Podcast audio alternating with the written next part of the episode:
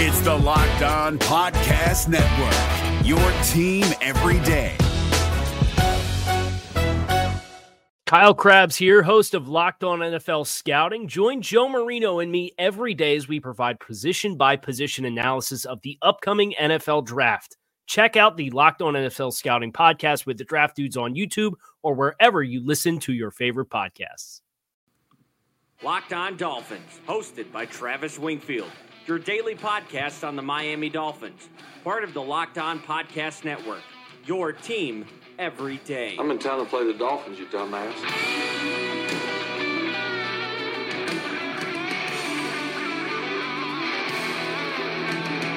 What is up, Dolph fans, and welcome into the Wednesday, January the 29th edition of the Locked On Dolphins podcast. I am your host, Travis Wingfield, and as always, I am here to bring you your daily dose of Miami Dolphins football. And on today's show, the coaching staff appears to be finalized. Finally, Gerald Alexander, announced as a defensive backs coach, will detail his career and all the praise he's received from his contemporaries. Plus, free agency has a negative connotation attached with high price shopping, but is that legitimate in 2020? We'll talk about that. And finally, get to the segment I teased all last week discussing potential draft day sliders that Miami could have available at picks 18, 26, and beyond. All of that and a heck of a lot more. But first, before any of it, I kindly invite each and every one of you to subscribe to the podcast on Apple Podcasts, Stitcher, TuneIn, Google Play, wherever you get your podcast from. Go ahead and leave us a rating, leave us a review. Give me a follow on Twitter. It's at Wingfield NFL, voted the number one follow on Dolphins Twitter by Dolphins Twitter. The show is at Locked On Fins, and we're going to follow you back. Plus, LockedOnDolphins.com, the number one blog in the entire Locked On network. Let's go ahead and jump right in another Miami Dolphins. So, Gerald Alexander has been named the defensive backs coach of your Miami Dolphins 2020 football team, as you likely know by now, but we haven't had the time to dig into it on who he is here on the podcast. But he arrives with plenty of fanfare, pretty much to a man. He's universally praised by coaches and former scouts and former guys that have played for him. The Move the Sticks podcast, who I talk about all the time on this podcast, interviewed Ashtyn Davis, the Cal safety, and he had effusive praise for his positional coach. The MTS guys did as well. And you guys remember me having Nik Needham's mother on the podcast last summer? She actually reached out to me on Twitter to give me some factoids on the new coach. Alexander coached Nik Needham's best friend, Jaylinn Hawkins, back in high school. He wound up with seven career picks at Cal, 48 games played total in his four year career there for the Cal secondary, which, by the way, in 2018, they allowed 174 passing yards per game in the pass happy Pac 12. That's outrageous. And another Cal note on how they dominated the Pac 12 with their defense. They held my alma mater, Go Cougs, to 3, 13, and 20 points the last three seasons. The Cougs average around 40 points per game under Mike Leach, so he always had that secondary ready for the air raid attack. But back to Hawkins, real quick. He raves about Coach Alexander, says Mama Needham, and I'd be pretty surprised if this guy doesn't wind up signing a undrafted free agent deal with Miami after the draft. He's probably not going to get drafted, but maybe he can be the, ne- the next Nik Needham here for your Miami Dolphins. Alexander's coaching history is this. First, he played five years in the league. He was with Miami for part of the 2011 season, but he was also with four teams his last two years in the professional ranks. So he turned to coaching. He went to Arkansas State for a year, then UW for a year as graduate assistants at both stops there. That's where he was reunited with Jimmy Lake, and more on that here in just one second. Then after that, he made a stop with the Bucs as an intern, went to be the DB coach at Indiana State, came back to the NFL to intern with the Tennessee Titans, then to Montana State as the defensive backs coach. Then he spent the last three years from 2017 until this last season in the Pac 12 with the Cal Golden Bears. He grew up in Rancho Cucamonga, so that was kind of a homecoming for him to coach the Cal Bears defense or defensive backs. But I referenced his relationship with Jimmy Lake, the now UW Washington head coach. He played his college ball under Chris Petersen at Boise State, and then obviously Petersen wound up there at UW, where he, among other things, ruined my Apple Cup for seven straight years. But the one thing UW always did with that program was churn out excellent defensive backs, including multiple high draft picks that were there at the time that Alexander was there as an assistant behind Jimmy Lake as a GA, Budda Baker, Kevin King, Sidney Jones, Taylor Rapp, just a loaded secondary up here in the Pacific Northwest. And the reason I say that Alexander was reunited with Jimmy Lake at Washington was because he played under Jimmy Lake when he was with the Detroit Lions back in 2010.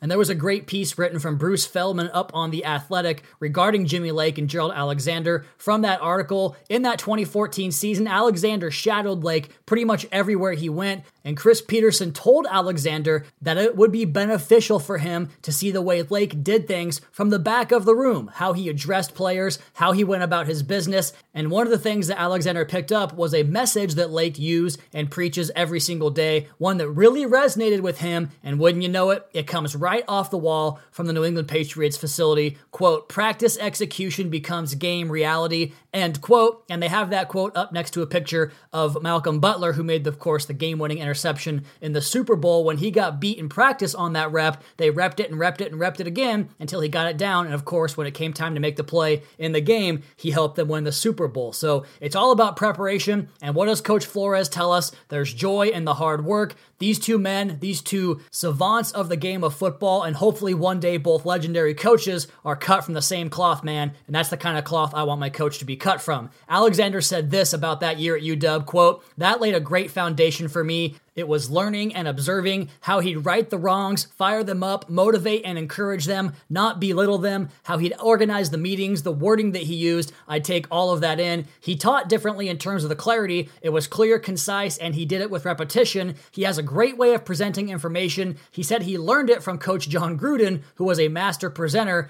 and that when you're the head coach of your room, how you present information is even more vital than the information itself. He's teaching the what, the how in an informative way, so every single meeting wasn't painful. He wants the kids to be excited about learning. And those kids know that what they came in as was different than what they left there as. He had respect of all those kids, the culture that he builds with the DB unit, the linebacker saw it, the defensive line saw it. They all believed in him and they were going to hang on every single word that he was saying. End quote there. So you hear the comments about teaching, about connecting to the players, about explaining the why of certain things. It really makes so much sense, and it pretty much was a no brainer as to why he was brought on this staff because he basically jives with all of the core principles and core tenets that Brian Flores believes in. And then to finish that article here, quote, it's dear to me that another black coach was promoted to the head coaching spot following a legendary coach like Chris Petersen, and that was a no brainer. Somebody that looks like me is leading a team, and that is significant for the aspiring black coaches in the profession. That's a tremendous thing. That's at least how I view it.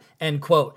And I'm trying like heck to find this, but I can't locate it on Twitter or otherwise. Earlier in the week, the Dolphins were honored for some type of award that related to diversity in the workplace. I forget the name of it, I forget what it was for, so my apologies for that, but it's just fitting and in line with all these messages and all these ideas the Dolphins have about where they find their coaches and their willingness to give people that maybe other teams would not give a chance in this industry and in this profession. It's super, super refreshing for the Dolphins to be the one at the forefront of that charge. All right, we're here at our first break, but I don't want to stop this discussion on Coach Alexander because there's a lot more to get to. We'll come back on the other side with more on Coach, but first, when it comes to coaching you up in the bedroom, is it just you in there flopping around by yourself, or do you have somebody at your side? Listen up, fellas. Now you can increase your performance and get that extra confidence where it most counts with Blue Chew. BlueChew.com, that's blue like the color blue. Blue Chew brings you the first chewable with the same FDA approved active ingredients as Viagra and Cialis, so you know they work. You can take them anytime, before dinner, after the drinks, even on a full stomach, and since they're chewable, they work up to twice as fast as a pill, so you can be ready whenever the opportunity arises. Blue Chew is prescribed online and ships straight to your door in a discreet package, so no in person doctor's visit, no waiting in the pharmacy, and best of all, no more awkwardness. It's not just for guys who can't perform, it's for any guy who wants extra function to enhance their performance when it gets to between the sheets. Blue Chew is made in the USA, and since they prepare and ship direct, Blue Chew is cheaper than a pharmacy. Right now, we have a special deal for our listeners. Visit bluechew.com and get your first shipment free when using our special promo code LOCKED ON. Just pay $5 shipping. Again, that's B L U E Chew.com, promo code LOCKED ON to try it for free. Blue Chew is the better, cheaper, faster choice, and we thank them for sponsoring the Locked On Dolphins podcast. If you're looking for the most comprehensive NFL draft coverage this offseason, look no further than the Locked On NFL Scouting Podcast. Join the draft dudes, Kyle Crabbs and Joe Marino, as they go position by position through the NFL free agent class and into the star studded crop of college stars who will be selected in the 2024 NFL Draft. If you want to know who your favorite NFL team should be adding to its roster, you need to check out Locked On NFL Scouting, Available on YouTube and wherever you get your podcasts. Part of the Locked On Podcast Network.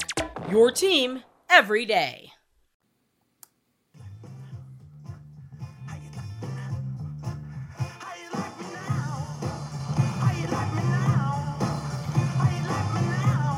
I just love this song. It's going to be so fitting oh so soon.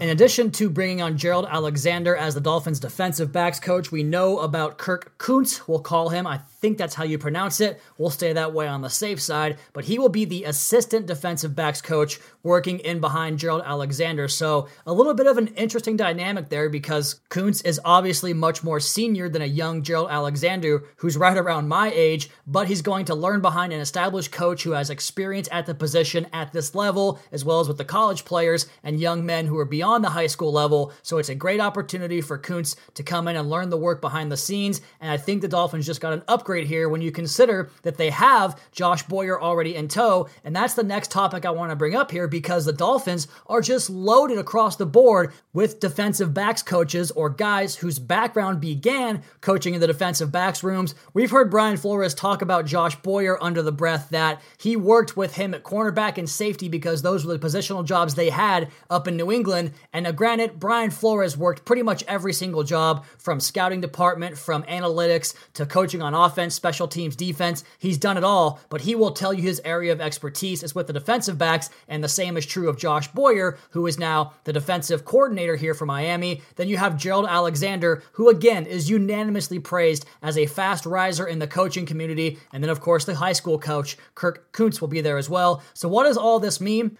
Well, we know that New England's scheme or defensive scheme was always defensive back driven. You've had Devin McCourty, who's been elite forever. Stephon Gilmore is the best cornerback in football and has been for a couple of years. Patrick Chung has been raised as the straw that stirs the entire drink in that defense. And when you watch the way they use him, he might be because of all the roles and responsibilities he has, but they've also uncovered some gems from nowhere. You go back to Malcolm Butler and J.C. Jackson, the most famous UDFAs, and even though Butler made the big play in the Super Bowl to get them a Lombardi trophy, J.C. Jackson's been a better player at this stage of his career. They've had bottom tier free agent signings like Jason McCourty come in here and be an integral part of a Super Bowl run. Duron Harmon's been there for years, and he's a critical element to the prevalent three safety packages they use in New England. Lots of times their nickel defense will be three safeties and two corners because, as we talk about all the time here, the Dolphins under Flores, of course, the Patriots under Belichick, and now the Lions under Patricia will use safeties to come down and cover up in the slot or even sometimes on the outside. So you have to have two good corners on the perimeter and three safeties that can play pretty much every single role to position, including coming down and matching up in man coverage. So the Dolphins, what do they have? They have an elite cornerback. That's Xavier Howard, in case you didn't know.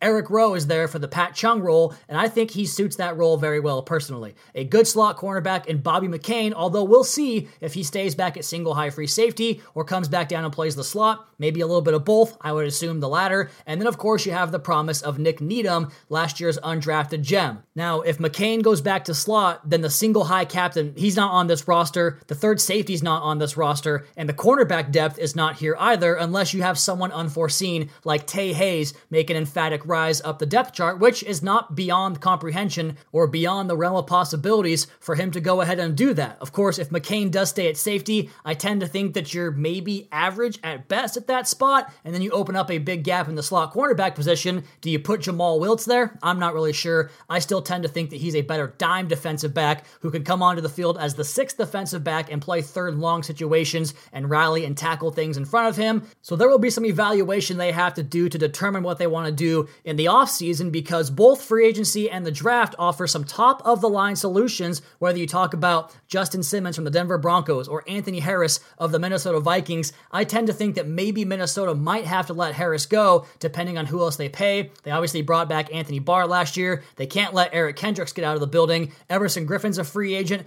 They just took care of Danielle Hunter. They paid top of the line money to Stefon Diggs and Adam Thielen, although Diggs could be out. They're going to have to pay Dalvin Cook here pretty soon. And of course, you still have the contract for Kirk Cousins there. So you could go after Anthony Harris, and he would be a major, major solution for both the single high safety look because he's rangy, can go sideline to sideline, but he also can come down and cover. Then you have the draft, and the first round of the draft offers up Xavier McKinney from Alabama, who can do just about everything. He can do the single high stuff. He can match up in man coverage, take out backs and tight ends. He can even come down in the box and blitz and play the run. I really don't classify Grant Delpit in that first round range, even though I know most draft pundits do. But if you do go out and get him, he's going to be more of that Reshad Jones type who plays down around the line of scrimmage. But I just don't like his open field tackling lack of interest, I should say, for lack of a better term there. The second round of the draft has some rangy, versatile safeties and some intriguing press man cornerbacks as well, whether it's AJ Terrell from Clemson, Damon Arnette at Ohio State, you've got the safeties in Antoine Winfield from Minnesota, and the aforementioned Ashtyn Davis from Cal. Personally, I can't wait to see how this plays out because I think the Dolphins are in prime position to really finally, after years of me begging and pleading,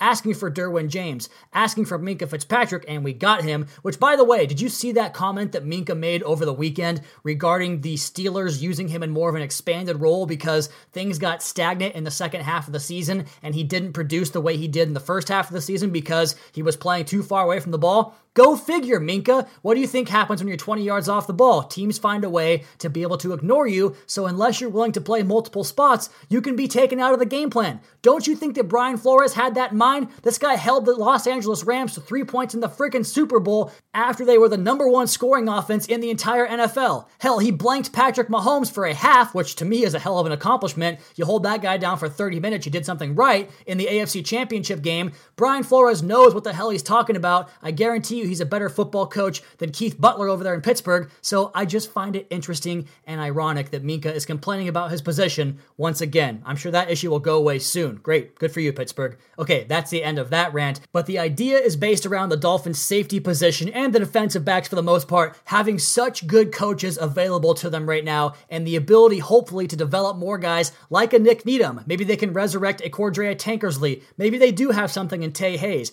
Maybe they feel like they can get something out of Montre Hardage as a safety.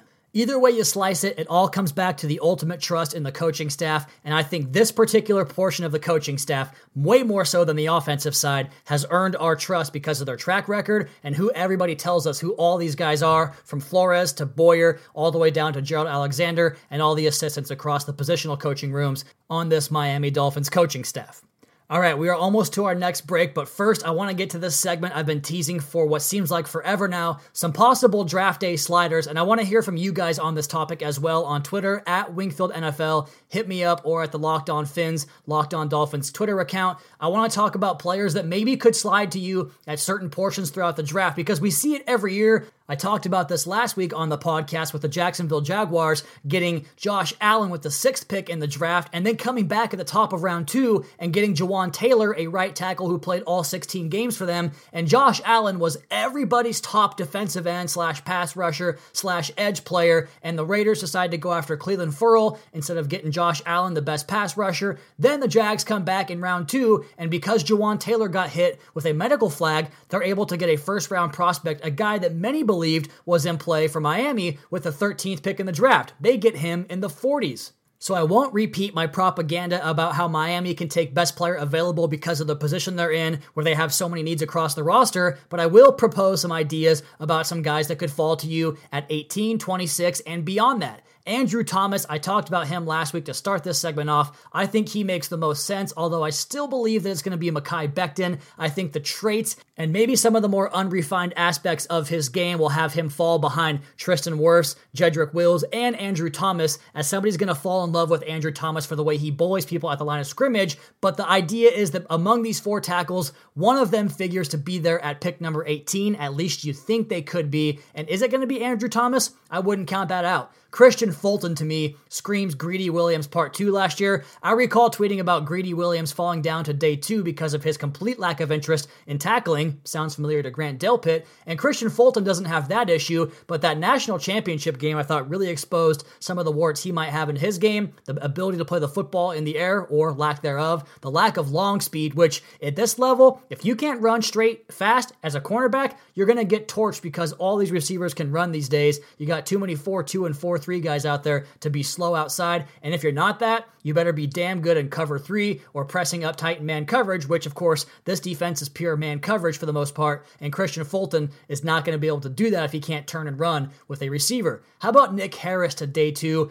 Now, he's still my OC1, but he had a bad, pitiful week at the Senior Bowl, and maybe some of the issues that he has with power, like all the centers the Dolphins have had going back basically to Samson Satele, up now to Daniel Kilgore. If you don't have that power, you really expose yourself to lots of interior pressure and interior penetration against the run, which can string things out and force you to lose yardage in the running game there as well. So if he has those issues, I'm okay with taking I'm okay with not taking him, I should say. But if he's there on day two, maybe even all the way back to 56, sure, let's go ahead and do that. And then how about this one? Wide receiver CeeDee Lamb. Could he be there at 18? I saw Brett Kollmann the other day mention that maybe some media folks and Twitter folks are a little bit higher on Lamb than the rest of the National Football League. And we could easily see Jerry Jeudy and Henry Ruggs go ahead of him. And then from there, if the depth of the receiver class is so strong, maybe teams pass on the idea of a receiver in the first round. And so while Miami have so many resources that they don't have to go out there and need shop, if CeeDee Lamb is there, do you just take him? Like, if no trade options are available and the board's not terrific in terms of the tackles or defensive edge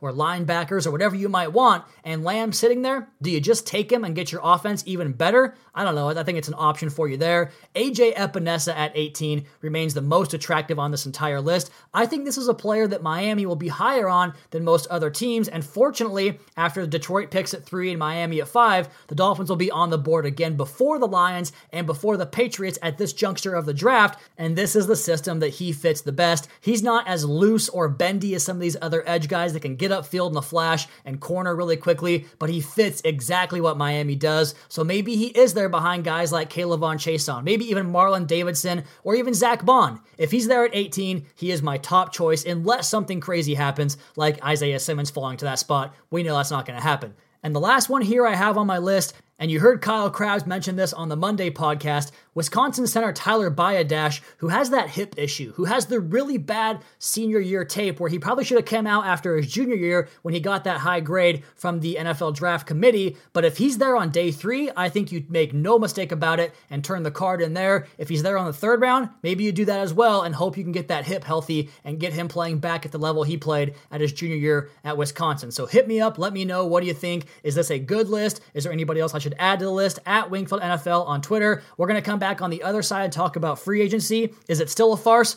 We'll do that next. But first, the Super Bowl is coming up. And if you guys want some action on the game or you think your football knowledge is so astute that you could choose any game and call it, MyBookie is the place for you because they let you turn all your sports knowledge into cash in your wallet. Between football season, NBA, college hoops, it's time to get off the sideline and get in on the action with MyBookie. If you're the kind of guy who likes to bet a little and win a lot, just try a parlay. For instance, if you like a couple of big favorites, parlays are perfect because it lets you bet multiple games together for a much bigger payout. If you're tired of watching games from the couch with nothing to gain, MyBookie wants to get your mind off everything else and back into the game. And if you join right now, MyBookie will match your deposit halfway, all the way up to $1,000. That means if you deposit $2,000, you get an extra $1,000 in free money to play with. Just use promo code LOCKED ON, one word, to activate that offer. Once again, that's promo code LOCKED ON to take advantage of MyBookie's generous sign up offer. Visit mybookie.ag today. You play you win, you get paid. We're driven by the search for better, but when it comes to hiring, the best way to search for a candidate isn't to search at all. Don't search, match with Indeed. 93% of employers agree Indeed delivers the highest quality matches compared to other job sites, according to a recent Indeed survey. And listeners of this show will get a $75 sponsored job credit to get your jobs more visibility at Indeed.com slash podcast. Just go to Indeed.com slash podcast right now and support our show by saying you heard about Indeed on this podcast. Indeed.com slash podcast. Terms and conditions apply. Need to hire? You need Indeed.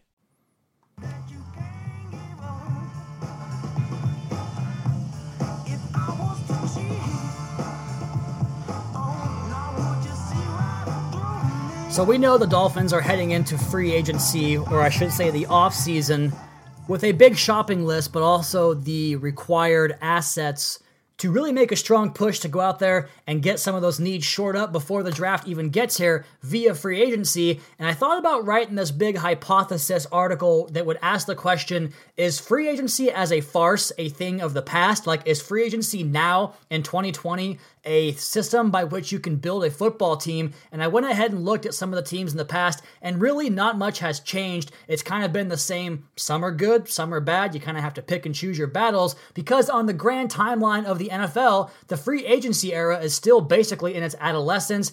By now, we all know that Reggie White was the one who paved the way for veteran players to voluntarily uproot their game and take their talents to a new city. And along the way, we saw Peyton Manning turn the Broncos into an absolute free agent destination and world champion. But on the other side, just a few years prior to that, we saw the converse with Albert Wilson robbing Washington to the tune of $41 million guaranteed on a $100 million contract that he never saw the entire thing. He played just 20 games and gave them six and a half sacks. Now, the Dolphins have endured their own struggles importing these high priced assets. Mike Wallace flamed out faster than his 40 time. Dannell Ellerbe was gone as quickly as he arrived. And then you had Ndamukong Suh, who played at an all pro level for a couple of years with Miami, but the impact was not felt in the win column. You go back to that Manning Broncos teams, and that's the jumping off point for the pro free agency argument. The Broncos acquired Wes Welker, Demarcus Ware, Emmanuel Sanders, TJ Ward, Dominique Rodgers Cromartie, and Aqib Talib in addition to Peyton Manning over a two year stretch. All those guys were free agents, and that basically bought them a championship. It's understandable for Dolphins fans to be spooked by the idea of the illustrious yet expensive foreign imports of free agency. The last time the Dolphins were this equipped with this level of artillery with available cap space was Jeff Ireland's infamous statement I've got a lot of picks and a lot of money that backfired in every way imaginable, the Murphy's Law of Jeff Ireland. So for the 2020 Dolphins, money is no object. The roster is in need of reinforcements at nearly every turn, and this team has more draft picks than any other club over the next two seasons. So everything is here in front of Chris Grier and Brian Flores, but should they be wary of the market out there, the pitfalls of the open market? And while I think you'll get people that will scoff at the big price tag they might see at certain spots or with certain players or with certain teams, it all comes down to the culture and scheme and program fit. Like, for instance, last year, the Raiders were pretty much unanimously mocked for signing Trent Brown as their left tackle. He, of course, would flip to right tackle, but he played really, really well and helped solidify one of the best offensive lines that had the Raiders in the running until the last day of the season. Now, of course, they folded in different areas. Their quarterback position got worse as the year went along, but that was a good signing for them, even though they had to pay top of the market type of money. What about Le'Veon Bell with the Jets? That's a bad example. That's an example of a guy not fitting the coaching staff and what they want to do. That was just a disaster signing from the start. That one to me reminds me of Dannell Ellerbe when they signed him and brought him into a defensive system that was different than the one he was used to in Baltimore. So you sign a player for a huge price tag and ask him to do something that was different than what made him successful in his previous stop. That's the entire focus of this, and that's why you see so many Dolphins fans pounding the table for former Patriots like Joe Thuney, like Kyle Van Noy, like Devin McCourty, and I am interested to see if the offensive side, as far as the Dolphins and Patriots connection goes, is still intact because there's no more Chad O'Shea, there's no more Jerry Schuplinski. In fact, you might have that entire tie severed completely because Chan Gailey has pretty much come in here and brought his own staff in, and there's no Patriots ties left to this coaching staff. We saw Trey Flowers get big money from the Lions last year. I still argue that even though I'm a huge Trey Flowers fan, it was not worth the cost. His sack total will never be above 10 or 11 or 12 sacks. He's more of that scheme contained rush we play here in Miami, but that big money, I don't know if that one worked out. We saw Nick Foles obviously did not work out. Landon Collins there with Washington. I mean, who cares what he did there? CJ Mosley with the Jets, he just got hurt. Justin Houston worked out very well for the Colts because they knew he's a good speed edge rusher. And what do they have him do? Rush this edge with speed. Novel thought, right? Tyrann Matthews, another great example. He did not work out with the Houston Texans, but then he goes to the Chiefs and they put him in that roamer type of role where he's able to come down and rob, play man coverage, and all of a sudden he's back to his Pro Bowl ways. Preston Smith and Za'Darius Smith both come over as 3 4 edge linebackers, and more specifically with Za'Darius playing a very similar role to what he did with the Baltimore Ravens. But the primary takeaway is that when you sign a free agent, when you bring him into your program, do the same things he did that made him successful, or at least have a plan where if you're going to change what you want him to do, you believe that he can have success in that way, much like you would for a player that you drafted. Again, last year, Le'Veon Bell, Nick Foles, did not work out, but you had Earl Thomas and Marlon Humphrey who traded teams in season, and look at what happened to his career. That's the right way to do it. It's all about having the right culture and the right atmosphere. It's about identifying the right fits as free agents, and believe it or not, there are teams that sign players sight unseen without ever even having the internal discussion or discussing the possible fits with that player, like for instance, what the Texans did with Brock Osweiler a couple years ago. The Dolphins are not going to do that. And this year was all about establishing that first foundation, that first culture, phase one of the intricate plan I've referred to so many times as laid out by Mr. Ross himself back at the January meeting or press conference last year. So when I look at the idea of spending big money on free agents, I think about it in terms of that Broncos team from 2013 to 2014, not the Dolphins team from, well, that same time period. Okay, that is going to be my time today. We'll talk to you guys again tomorrow on the Locked On Dolphins podcast. But as for today's show, I'm going to go ahead and get out of here. You all, please be sure to subscribe to the podcast on Apple Podcast. Leave us a rating, leave us a review. Check out the other Locked On Sports family of podcasts for all the local and national coverage of your favorite teams. Follow me on Twitter at Wingfield NFL. Follow the show at Locked On Fins and keep up to date on the Daily Dolphins blog over at LockedOnDolphins.com. Check out the Kobe Bryant piece by Jason Hrina RIP Kobe. Terrible, terrible, sad news. You guys have a great rest of your night. We'll talk to you again tomorrow for another edition of the Locked On Dolphins podcast, your daily dose for Miami Dolphins football.